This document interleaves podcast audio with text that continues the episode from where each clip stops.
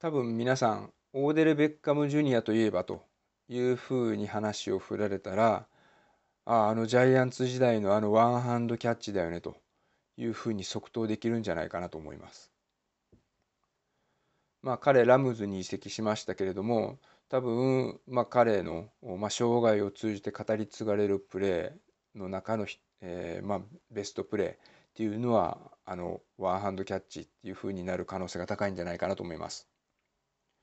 でそこで言うとロバート・ハントといえばというふうに言われたら多分多くの人が先週彼が見せたプレーをずっと記憶に留めるんじゃないかなと思います。多分あのプレーを見せるまで、えー、まあ、ロバート・ハントという選手の名前を覚えてる人を記憶に留める人っていうのはそんなにいなかったんじゃないかなと思います。それぐらいセンセーショナルなプレーでした。多分実際にまあそのプレーを見た方とか、まあ、ツイッターとかで話題になっているのを目にした方はああのプレーねというふうに思うと思うんですけれども、まあ、これどんなプレーだったかというとうんとレイブンズとドルフィンズのサーズデーナイトフットボールでの出来事なんですけれどもこの試合、まあ、予想に反して、えー、ドルフィンズが6対3で第4クォーターが過ぎるまでリードしてました。で第4クォーター残り13分っていうところで、えー、レイブンズのゴール前6ヤードまで迫っていったんですね。でその時、まあ、先発はジャコビ・ブリセットだったんですけども、まあ、彼の調子も良くないし、まあ、膝もちょっと怪我したというところで、まあ、利き腕をま骨折して万全ではなかったというかあ、ま、彼にバトンタッチしてからのドライブです。でセカンダウンだったと思うんですけども、まあ、ゴール前6ヤードで選択したのがランニングバックマイルス・ガスキンへのスクリーンパス。で、えーまあ、ちょっと混み合ってるような状況の中で、えーまあ、パスもギャスキンに、えー、とうまく渡らなかったあところで、まあ、そのボールをキャッチしたのがロバート・ハント。で、えー、彼は一つタックルをかわしてでゴール前まで迫っていって最後ダイブただこの時にレイブンズの選手が2人いたので、まあ、サンドイッチみたいに挟まれる形になったんですね。で空中でヘリコプターのプロペラみたいに1回転する中で腕を思いっきり伸ばして、まあ、ボールは、えーと、エンドラインエンドゾーンの中に入ったという形ででそれま空中でのことだったんですけれども結果的に頭からあ落下すると。いう形結構えげつない落ち方だったんですけどもさすが、まあ、体丈夫な NFL の選手ということで全く怪我はしてませんでした。で、えー、まあ、当然ボールが超えたラインを超えたということでタッチダウンと思ったと同時にイエローフラッグが出たんですよね。まあ、ここまでお聞きになった方お気づきだと思うんですけどもロバート・ハントは、えー、っと68番をつけてるということでライトガードの選手なので、まあ、無資格レシーバーというところで、えー、っと反則で抜体ということになりました。これ実際ライブで見てるとすごくナチュラルに投げられた球を彼がキャッチしてでタックルかわしてで、まあ、エンドゾーンに向かって飛び込んでいったというところで、えー、もうもうなんか一瞬ねトリックプレーなのかなと思うような形でした。まあ、68番でしたけども、まあ、有資格を宣言してプレーしてるのかなと思うぐらいナチュラルにゴールラインに、まあ、エンドゾーンに向かっていったということで。まあ結構現地でもですね、えー、っとまあ、センセーショナルに扱われてました。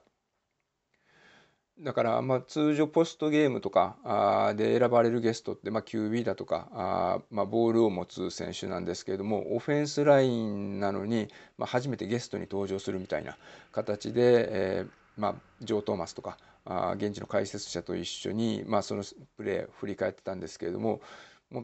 ただ単に、まあ、彼はですね、まあ、反則とかっていうの分かったけどもその時ボールが来たからも取ってでもうとにかく点取りたかったんだというふうに言ってました。まあ、頭の中では当然ね反則だっていうのは自分でも分かってるし自分がボールをキャッチしていい選手だということは思ってないと思うんですけれどももうなんかボールが来たからもうね本能ですよねああなれば。で反応してで、えー、っとしかもそこで諦めるんじゃなくてもゴール向かってもう何が何でも点取るんだという気持ちだけで向かっていった。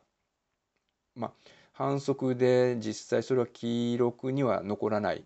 プレーだったんですけれどもなんか純粋なねフットボール小僧のプレーを見れたというところで、えー、まあ、多くの方を幸せにするようなプレーでした。でドルフィンズは、まあ、そういうの反応、まあ、バズったということもあって、えーと、スタジアムのエレベーターのドアに、まあ、彼が頭から落ちそうな瞬間の写真っていうのを貼り付けてるドアっていうのを一つ作ったみたいです。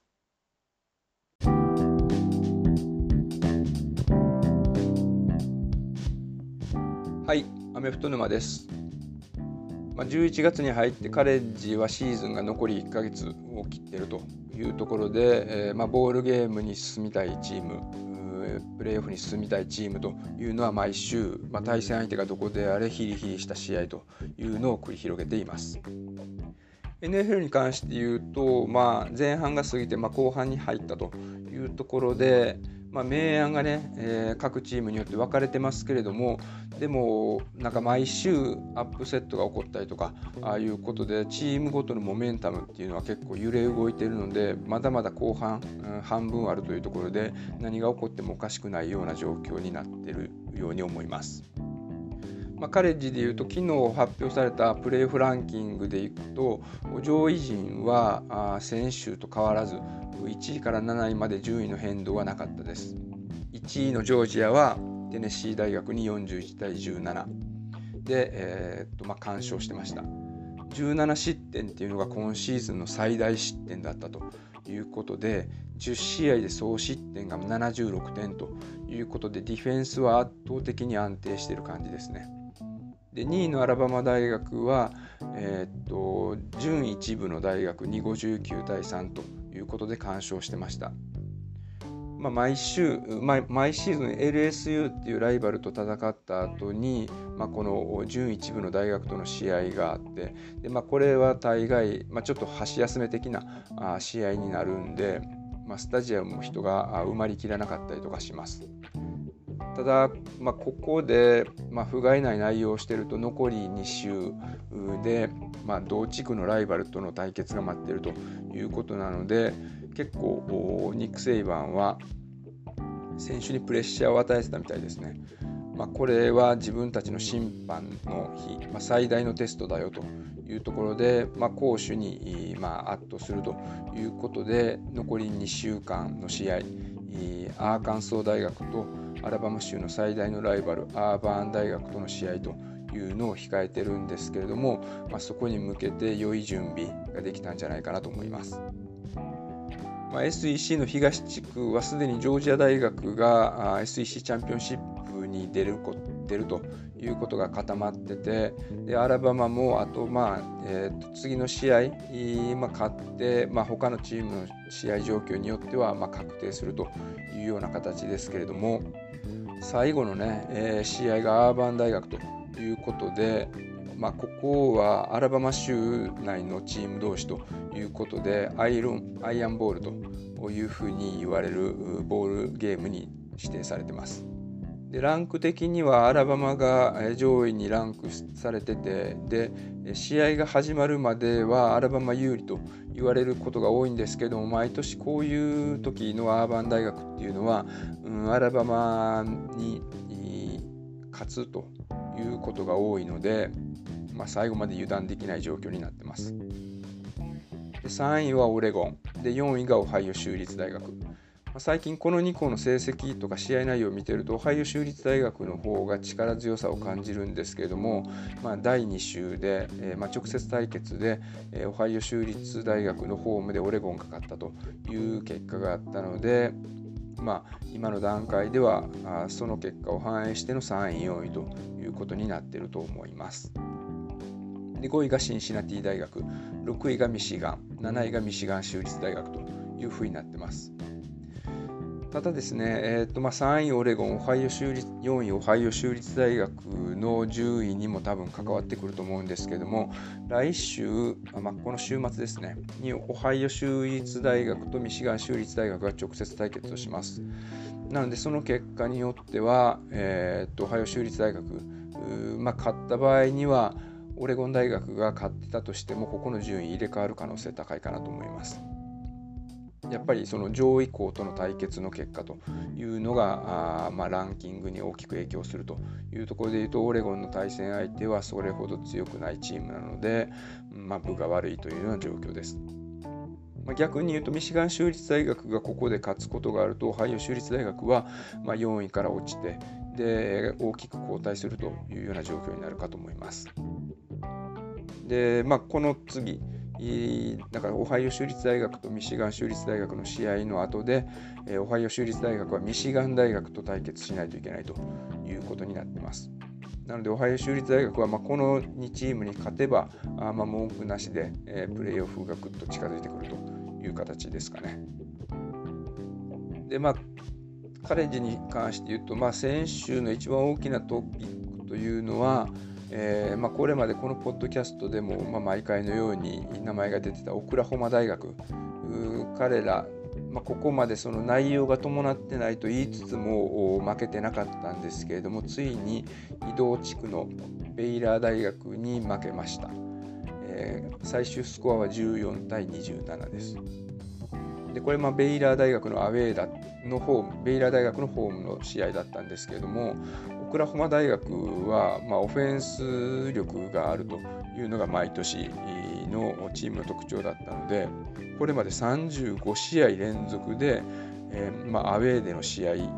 でも30点以上取ってたらしいんですね。でその記録というのが、まあ、今の週末についに途絶えたというようなことのようです。でランキング的にも8位に踏みとどまってたんですけれども13位に大きくランクを落とす形になりました。まあ、まだビッグ12という地区では1位なのでビッグ12のチャンピオンになれる可能性っていうのは残ってるんですけれども、まあ、13位まで落ちたランクを4位まで上げるのは他のチームに相当な波乱がないと難しいなというような状況になってきてます。でこの14対27の試合なんですけれどもこの試合残り1秒残したところでベイラー大学がタイムアウトを取ったのがちょっと波紋になりました。まあ、そもそも残り1秒で、えー、タイムアウト取ったところでファンが待ちきれずにフィールドになだれ込んでしまったので試合が中断してしまったんですね。まあ、結果、ベイラー大学は25万ドルの罰金をこれで払うことになったんですけれども、まあ、フィールドになだれ込んできて試合が試合を終えることができないと。で、まあ、それに切れたオクラホマ大学は、えー、と選手をロッカールームに引き上げさせて、えー、でまたそこから一悶着があって戻ってきてで最終的に試合を終えるということになりました。でベイラー大学が残り1秒でタイムアウトを取った理由っていうのはフィールドゴールを蹴るためだったんですね。まあ、この状況24対14だったので、まあ、10点差だから試合確定してるとでそこで点差を広げるっていうのは、まあ、スポーツマンシップに反するんじゃないかなということで、えー、オクラホマ大学のヘッドコーチは、えー、っと結構それに対して、まあ、不満を述べると、まあ、記者会見で不満を述べてたんですけどもベイライダー大学に関して言うと、まあ、その1試合だけじゃなくて、えー、まあ、シーズン全体を見た時にここで点差を広げておく必要っていうのがあったみたいです。まあ、僕も後から調べて知ったことなんですけれどもビッグ12という、まあ、中で今、まあ、この結果でオクラホマが1敗でベイラー大学が2敗という状況なんですけれどもビッグ12っていうのは東とか西とか南とか北でカンファレンスが分かれてないんですけれどもシーズンを終えた後ビッグ12チャンピオンシップというのが1位と2位のチームで戦われるんですね。でそうした時に、えー、と勝敗の成績が三つどもえになるという可能性がありますよね。えー、例えば、まあ、ビッグ12チャンピオンシップに、えー、まあ、例えば2敗で並んだ時にその中で優劣をつけないといけないというような時で今状況的に可能性があるのが、まあ、オクラホマ大学とオクラホマ州立大学とベイラー大学というのがそれぞれ、えーとまあ、三つどぼえになる可能性というのがまだ残されてます。でその時に、えーまあ、重要な指標になってくるのが得失点差になるというところで、えー、っとベイラー大学は実はオクラホマ州立大学にすでに負けてるんですけれどもまだオクラホマ大学とオクラホマ州立大学は最終節で戦う可能性があるというふうになってます。でそうなった時にベイラー大学はあ10点差でオクラホマ州立大学に負けてるのでその段階でマイナス10でオクラホマ大学に勝ったというのが残り1秒の段階では10点差だったのでプラスマイナス0とでここを少しでも差を広げるというところで、えー、オクラホマ大学との試合で13点差をつけとくことで得失点差を3にしたという狙いがあります。まあ、これちょっと複雑なんで、まあえー、と聞いてるだけでははんってなるかもしれないですけれども要は、まあ、その一つの試合の結果だけではなくてシーズン全体を見た時に一つでも上を上がる上に上がるために、まあ、得失点差も含めて、えー、まあ、コーチは計画をして、えー、試合を進めていくというところでこのベイラー大学のヘッドコーチっていうのはすごく優秀だなというふうに思いました。まあ、スポーツマンシップとかねいうような批判っていうのはあるかもしれないですけれども、まあ、チームを一つ上一つでも上に導いていくということを常に考えて準備をしてで、まあ、作戦を実行して、えー、っていうようなことを、まあ、やってるというところでは、まあ、こういうヘッドコーチに、まあ、導かれる選手たちというのは大きく成長できるんじゃないかなというふうに思います。というところで、まあ、カレッジに関してはいよいよ佳境に入っているというような状況です。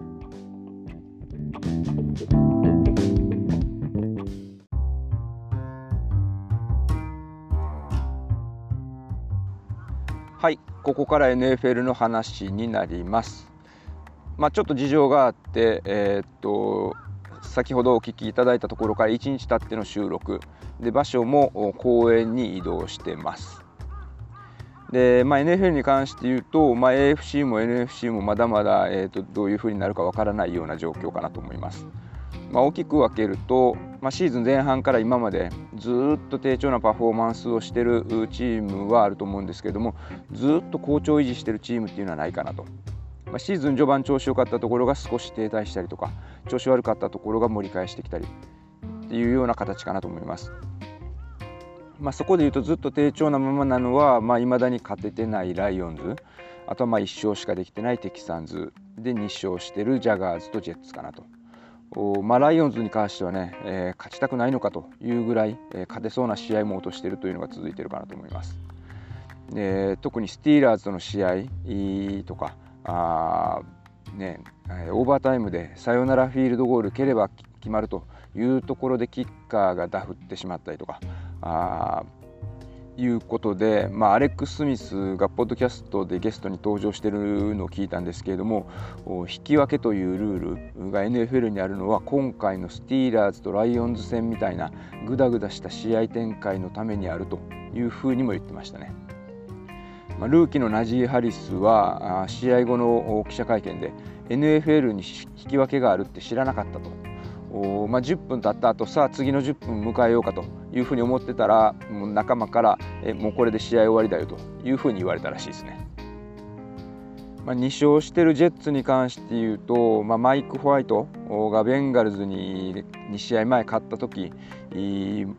もしかしたらシンデレラボーイになるんじゃないかなというふうに期待されてましたけれども、まあ、ビルズ戦を見る限り惜しくも何ともないインターセプトを不用意に投げたりとかいうこともありますしちょっと持ってない感じですね彼は。で次の試合はあ、まあ、彼ではなくて、えー、ジョー・フラッコ先発ということで、まあ、ザック・ウィルソンをドラフトで取って新コーチを迎えてシーズン始まる前はちょっと今年は違うかなというふうに思わせておきながら結果的には今年もあかんかったなというのが今の状況かなと思います。ジャガーズに関して言うとまあ、逆転を狙った残り2ミニッツでね前の試合はローレンスがファンブルをして3勝目に届かなかったなというところでまあもうしばらく辛抱が強いられるシーズンが続くんじゃないかなというふうに思います。テキサンズに関してはね、もうなんて言ったらいいかちょっと分かんないですよね。ワトソン飼い殺しのままあもう1年が過ぎるというところで、まあ、逆に言うとテキサンズに関しては熱心に追いかけてるファンの方にどう見えてるのか教えてほしいですね。なんかワトソンの問題が片付かないとどこにも進めないっていうような感じなんか沼にはまってるっていうよりもわだちにはまってもう身動きが取れなくなってるそんな印象を僕は持ってます。でまあ、下位に沈んでるチームっていうのはまあこの4チームぐらいででじゃあ現時点でプレーオフ圏内っていうのは AFC が8勝2敗のタイタンズ6勝3敗のビルズレイブンス6勝4敗のチーフス。で、えー、5勝3敗1分けのスティーラーズに6勝4敗のペイトリオッツというのが現時点での7チーム。でそれを追いかけてるのが5勝4敗でチャージャースレイダースベンガルズ。で5勝5敗でコルツブラウンズブロンコスということなので、まあ、16チーム中この12チームはまだプレーオフを争う可能性っていうのが高いんじゃないかなというふうに思います。まあ、トップのタイタンズなんかはデリック・ヘンリー、フリオ・ジョーンズというアラバマ卒業のね、えー、まあ、僕にとってのスーパーヒーロー、まあ、この2人がいなくても勝ててるというのが強みですよね。まあ、ディフェンス出身のね、まあ、ヘッドコーチで、まあ、ペイトリオッツの、まあ、ビル・ベルチックとも近いというところで、まあ、ディフェンスがしっかり機能しているというような印象です。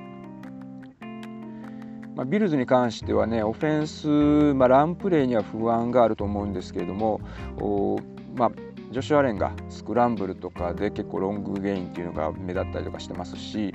え、まあ、パスはね、えー、しっかりしてるでディフェンスも強いというところですよね。ただまあここまで勝ってる6勝のうち5勝がドルフィンズからの2勝、えー、ワシントンテキサンズジェッツという、まあ、割と苦戦してるチームからの勝ち星が多いと。であとの1勝っていうのがチーフスからというところ。でここからの対戦相手が、まあ、コルツがいてセインツがいてバッカニアーズ。で調子を上げてるペイトリオッツとの試合が2試合残っているというとこなので、まあ、そこで勝てるかどうかというところに、まあ、彼らの成功がかかってるかなというふうに思います。でレイブンズに関して言うと、まあ、ディフェンスはね、えー、そこそこ機能してると思うんですけれどもオフェンスに関して言うと全てラマー・ジャクソン次第なんじゃないかなというふうに思います。YouTube でカート・ワーナーがプレー解説をしている動画っていうのを見つけてそれ見てたんですけれどもドルフィンズの前の試合のドルディフェンスの解説動画で言ってたんですけれどもこの試合はセーフティーを後ろの方に配置しないカバーゼロを中心に非常にうまく守ってたらしいですね。まあ、カバーゼロっていうとねマンツーマンが中心のように見えますけれども、まあ、カバーゼロのマンツーマンと見せかけてのゾーンディフェンスとかスナップされる前にカバーする相手を、まあ、ディフェンス陣が調整してスイッチしたりとか常にラマーを混乱させることに成功してたみたいです。特にこの試合セーフティーのホランドはディフェンスラインやラインバッカーに混ざってボックスにセットした比率っていうのが72%全体であってでブリッツが21回やってたらしいですでジョーンズはボックスにセットした比率っていうのが72%で17回ブリッツを仕掛けるということでまあ、2016年からあのネクストジェンスタッツというのが導入されてるんですけれども、まあ、あの統計を取るやつサービスですね。で、えー、それを導入してから最も DB がブリッツを仕掛ける回数が多かった試合だったらしいです。だから常にオフェンスラインやブロックする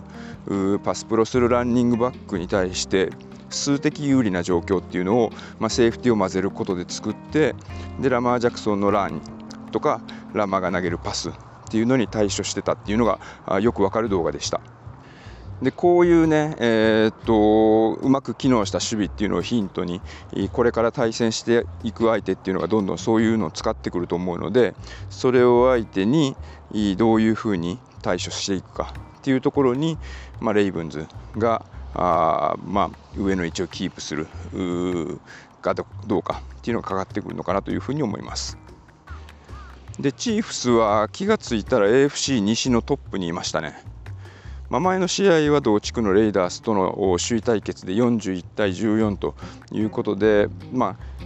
圧勝っていうような形で、まあ、ホームズも406ヤード投げて5タッチダウンということで大活躍でしたけれども、まあ、あの試合、まあ、後半入るまでは割と競ってたしレイダースもね最初のシリーズフォースダウンインチでギャンブル選択したところで、まあ、アラバマからのドラ1の今ライトガードに入っているアレックス・レザーウッドっていうのがまあ不用意なフォルススタート、まあ、彼大学時代から結構ちょこちょこやらかすんですけれども、まあ、彼のフォルススタートで結局パントを選択という時に、まあ、その次のシリーズでチーフスがタッチダウンまで行ったというところ、まあ、こういうところがね、えー、っとまあ、レイダース負けてしまった要因じゃないかなと思います。あとはあの追い上げる展開で、えー、ドラムズから移籍したデション・ジャクソン、まあ、彼があ結構難しそうなあのパスっていうのをあのをカーが決めて、えーまあ、彼もちょっと欲張ったのかボールかき出されてファンブルというあそこでまあモメンタムがついえたような気がしました。なのでね、えーと、チーフスに関して言うと、まあ、次のカウボーイズ戦、まあ、ダラスの守備相手に、まあ、今回のレイダー戦みたいなパフォーマンスができればあ、まあ、マホームズ復活と言えるような気がしますけれどもまだあの試合だけじゃわからないんじゃないかなというふうに個人的には思いました。スティーラーズに関してはね、ま、ライオンズ相手にあんな形で引き分けての5勝5敗と。で1分けか。あ5勝違う、えー、5勝3敗1分けだ。あですけど AFC 北は、ま、4チームが6勝5勝っていう範囲にいるのでまだまだわからないかなという状況ですかね。でペイトリオッツは、まあ、今多分一番ホットなチームなんじゃないかなというふうに、まあ、これ現地でも言われてました。で特に2001年のペイトリオッツに重ねて語られていることが多くてで2001年のペイトリオッツっていうのはあのブレイディがブレッドソーの怪我をきっかけでデビューしてでそのままスーパーボールまで行ったシーズン。ディフェンスはね去年課題だったラン守備の立て直しっていうのも狙ったと思うんですけどもそれで獲得ドラフト2巡目でしたアラバマ出身のバルモアが徐々に守備機会も増えてますし、まあ、彼サックとかそんなに多くないんですけれどもでも彼が相手のオフェンスラインを押し込んで QB にプレッシャーをかけてるっていうシーン増えてるように思います。まあ、それもあって、えーまあ、シュージュドンがねサック量産してたりとかいうこともあるので、まあ、ディフェンスはあ強力だなというふうに思います。よく過去にペイトリオッツと対戦したことがある解説者とかが出てきた時に言うんですけれども、まあ、毎試合対戦相手に合わせて守備のコンセプトを変えてで相手オフェンスは本当にプランを組み立てるっていうのが難しいらしいですね。ブラウンズ戦なんかも、まあ、最初のシリーズで、えー、まあ、タッチダウン取られましたけれども次のシリーズとかでは、えーと、マンツーマンを苦手にしていると言われるベイカー・メイフィールドにマンツーマンに見せかけてゾーンディフェンスで守ってインターセプトっていうのが、まあ、そのまま次のオフェンスのプレーでタッチダウンに結びついてでそこからペイトリオッツは勢いに乗って勝ったというような試合でした。でディフェンスが安定している中でのここに来てのマック・ジョーンズの成長というのがペイトリオッツには大きいのかなというふうに思います。マック・ジョーンズの、ね、活躍するシーンが増えてきてそれがチーム全体が自信を持ってプレーする最大の要因になっているようですね。で、まあ、元 QB の専門家とかが口を揃えて、まあ、今になってまあ、彼のフットボール IQ だとか正確なパスみたいなのを褒めちぎってるような形。で、まあ、これもさっき言ってたカート・ワーナーの YouTube チャンネルのプレイ解説動画を見てたんですけれどもあるプレーでは投げる直前までディフェンスの選手を見続けてその選手がどっちに守ったらいいかわからないような形で釘付けしてから味方だけが取れるところにパスを投げたり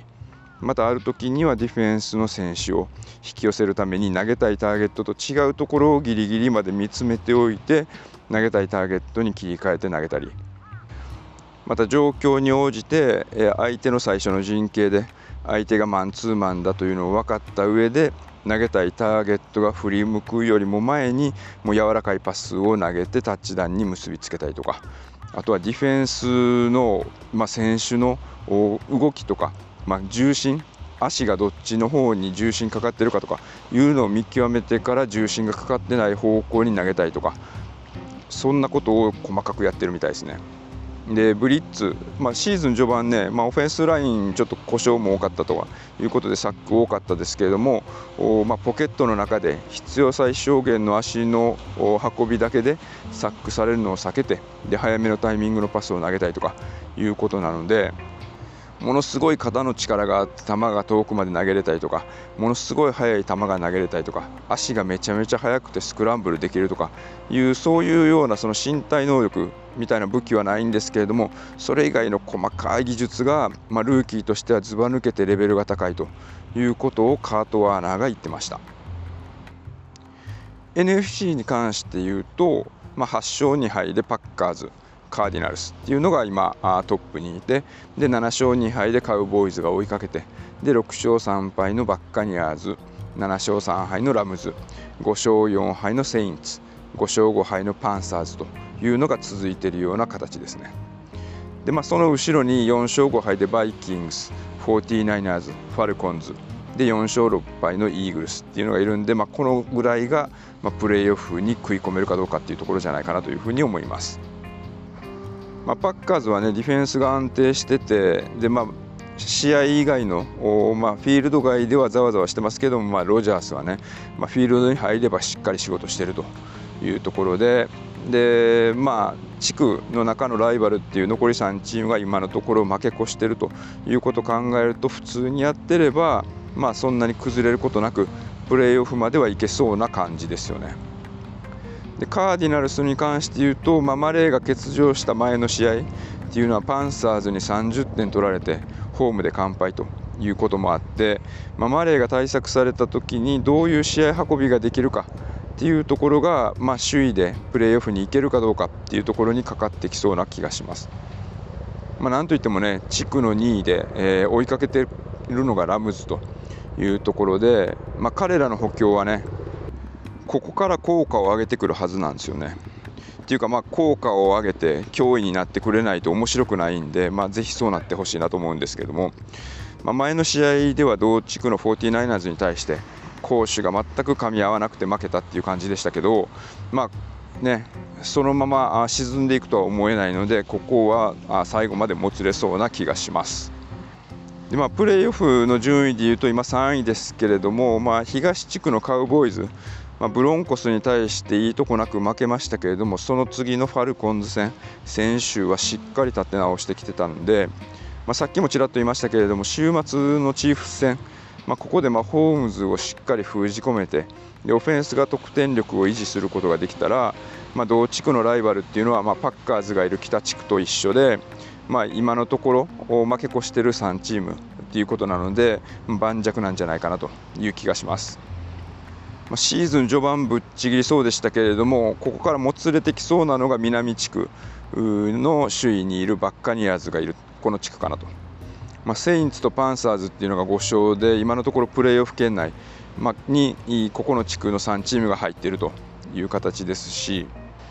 セインツはね守備陣はまあまあ強いというところでオフェンスが、まあ、アルビン・カルマがいなくてで、まあ、QB も、まあ、シーミアンで行かなくちゃいけないという状況ですけれどもタイタンズに、まあ、食い下がってましたし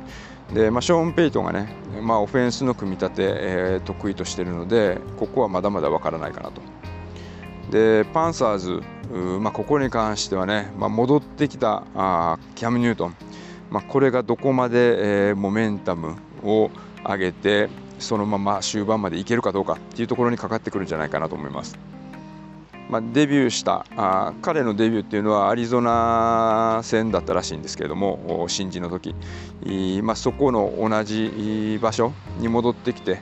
たったの2プレーでねチームの勢いをあそこまで劇的に変えたというのはやっぱりスーパーマンやなという気がしましたね。で次の試合は先発が濃厚ということで、まあ、対戦相手がパンサーズ時代のボスであるロン・リベラがいるワシントンフットボールチームというところ。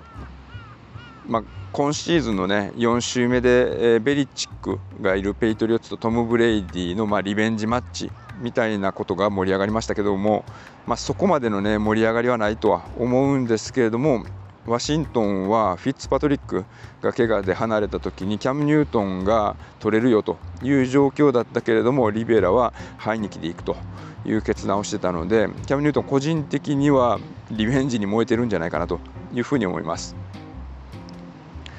まあ、バッカニアーズは DB 陣がね怪我人多くてスーパーボールに勝った去年みたいな状態からはディフェンスほど遠いと思うんですけれども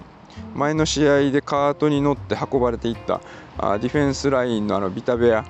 が、まあ、そこまでの重傷ではなかったということなので、まあ、それは不幸中の幸いかなというところ。で、まあ、オフェンスに関してはタレント揃いですし、まあ、11月後半のサンクスギビング以降のトム・ブレイディっていうのは、まあ、ペイトリオッツ時代もで、まあ、去年のシーズンもお、まあ、どんどん調子を上げてたというところなので、まあ、ここからもう一段ギアを上げてくるんだろうなというふうに思います。ちょっといろんなノイズがあって聞き苦しいとこがあったかもしれないですけれどもちょっと今からね、えー、っとサーズナイトフットボールが始まるということで、えー、この辺にしたいと思います。では。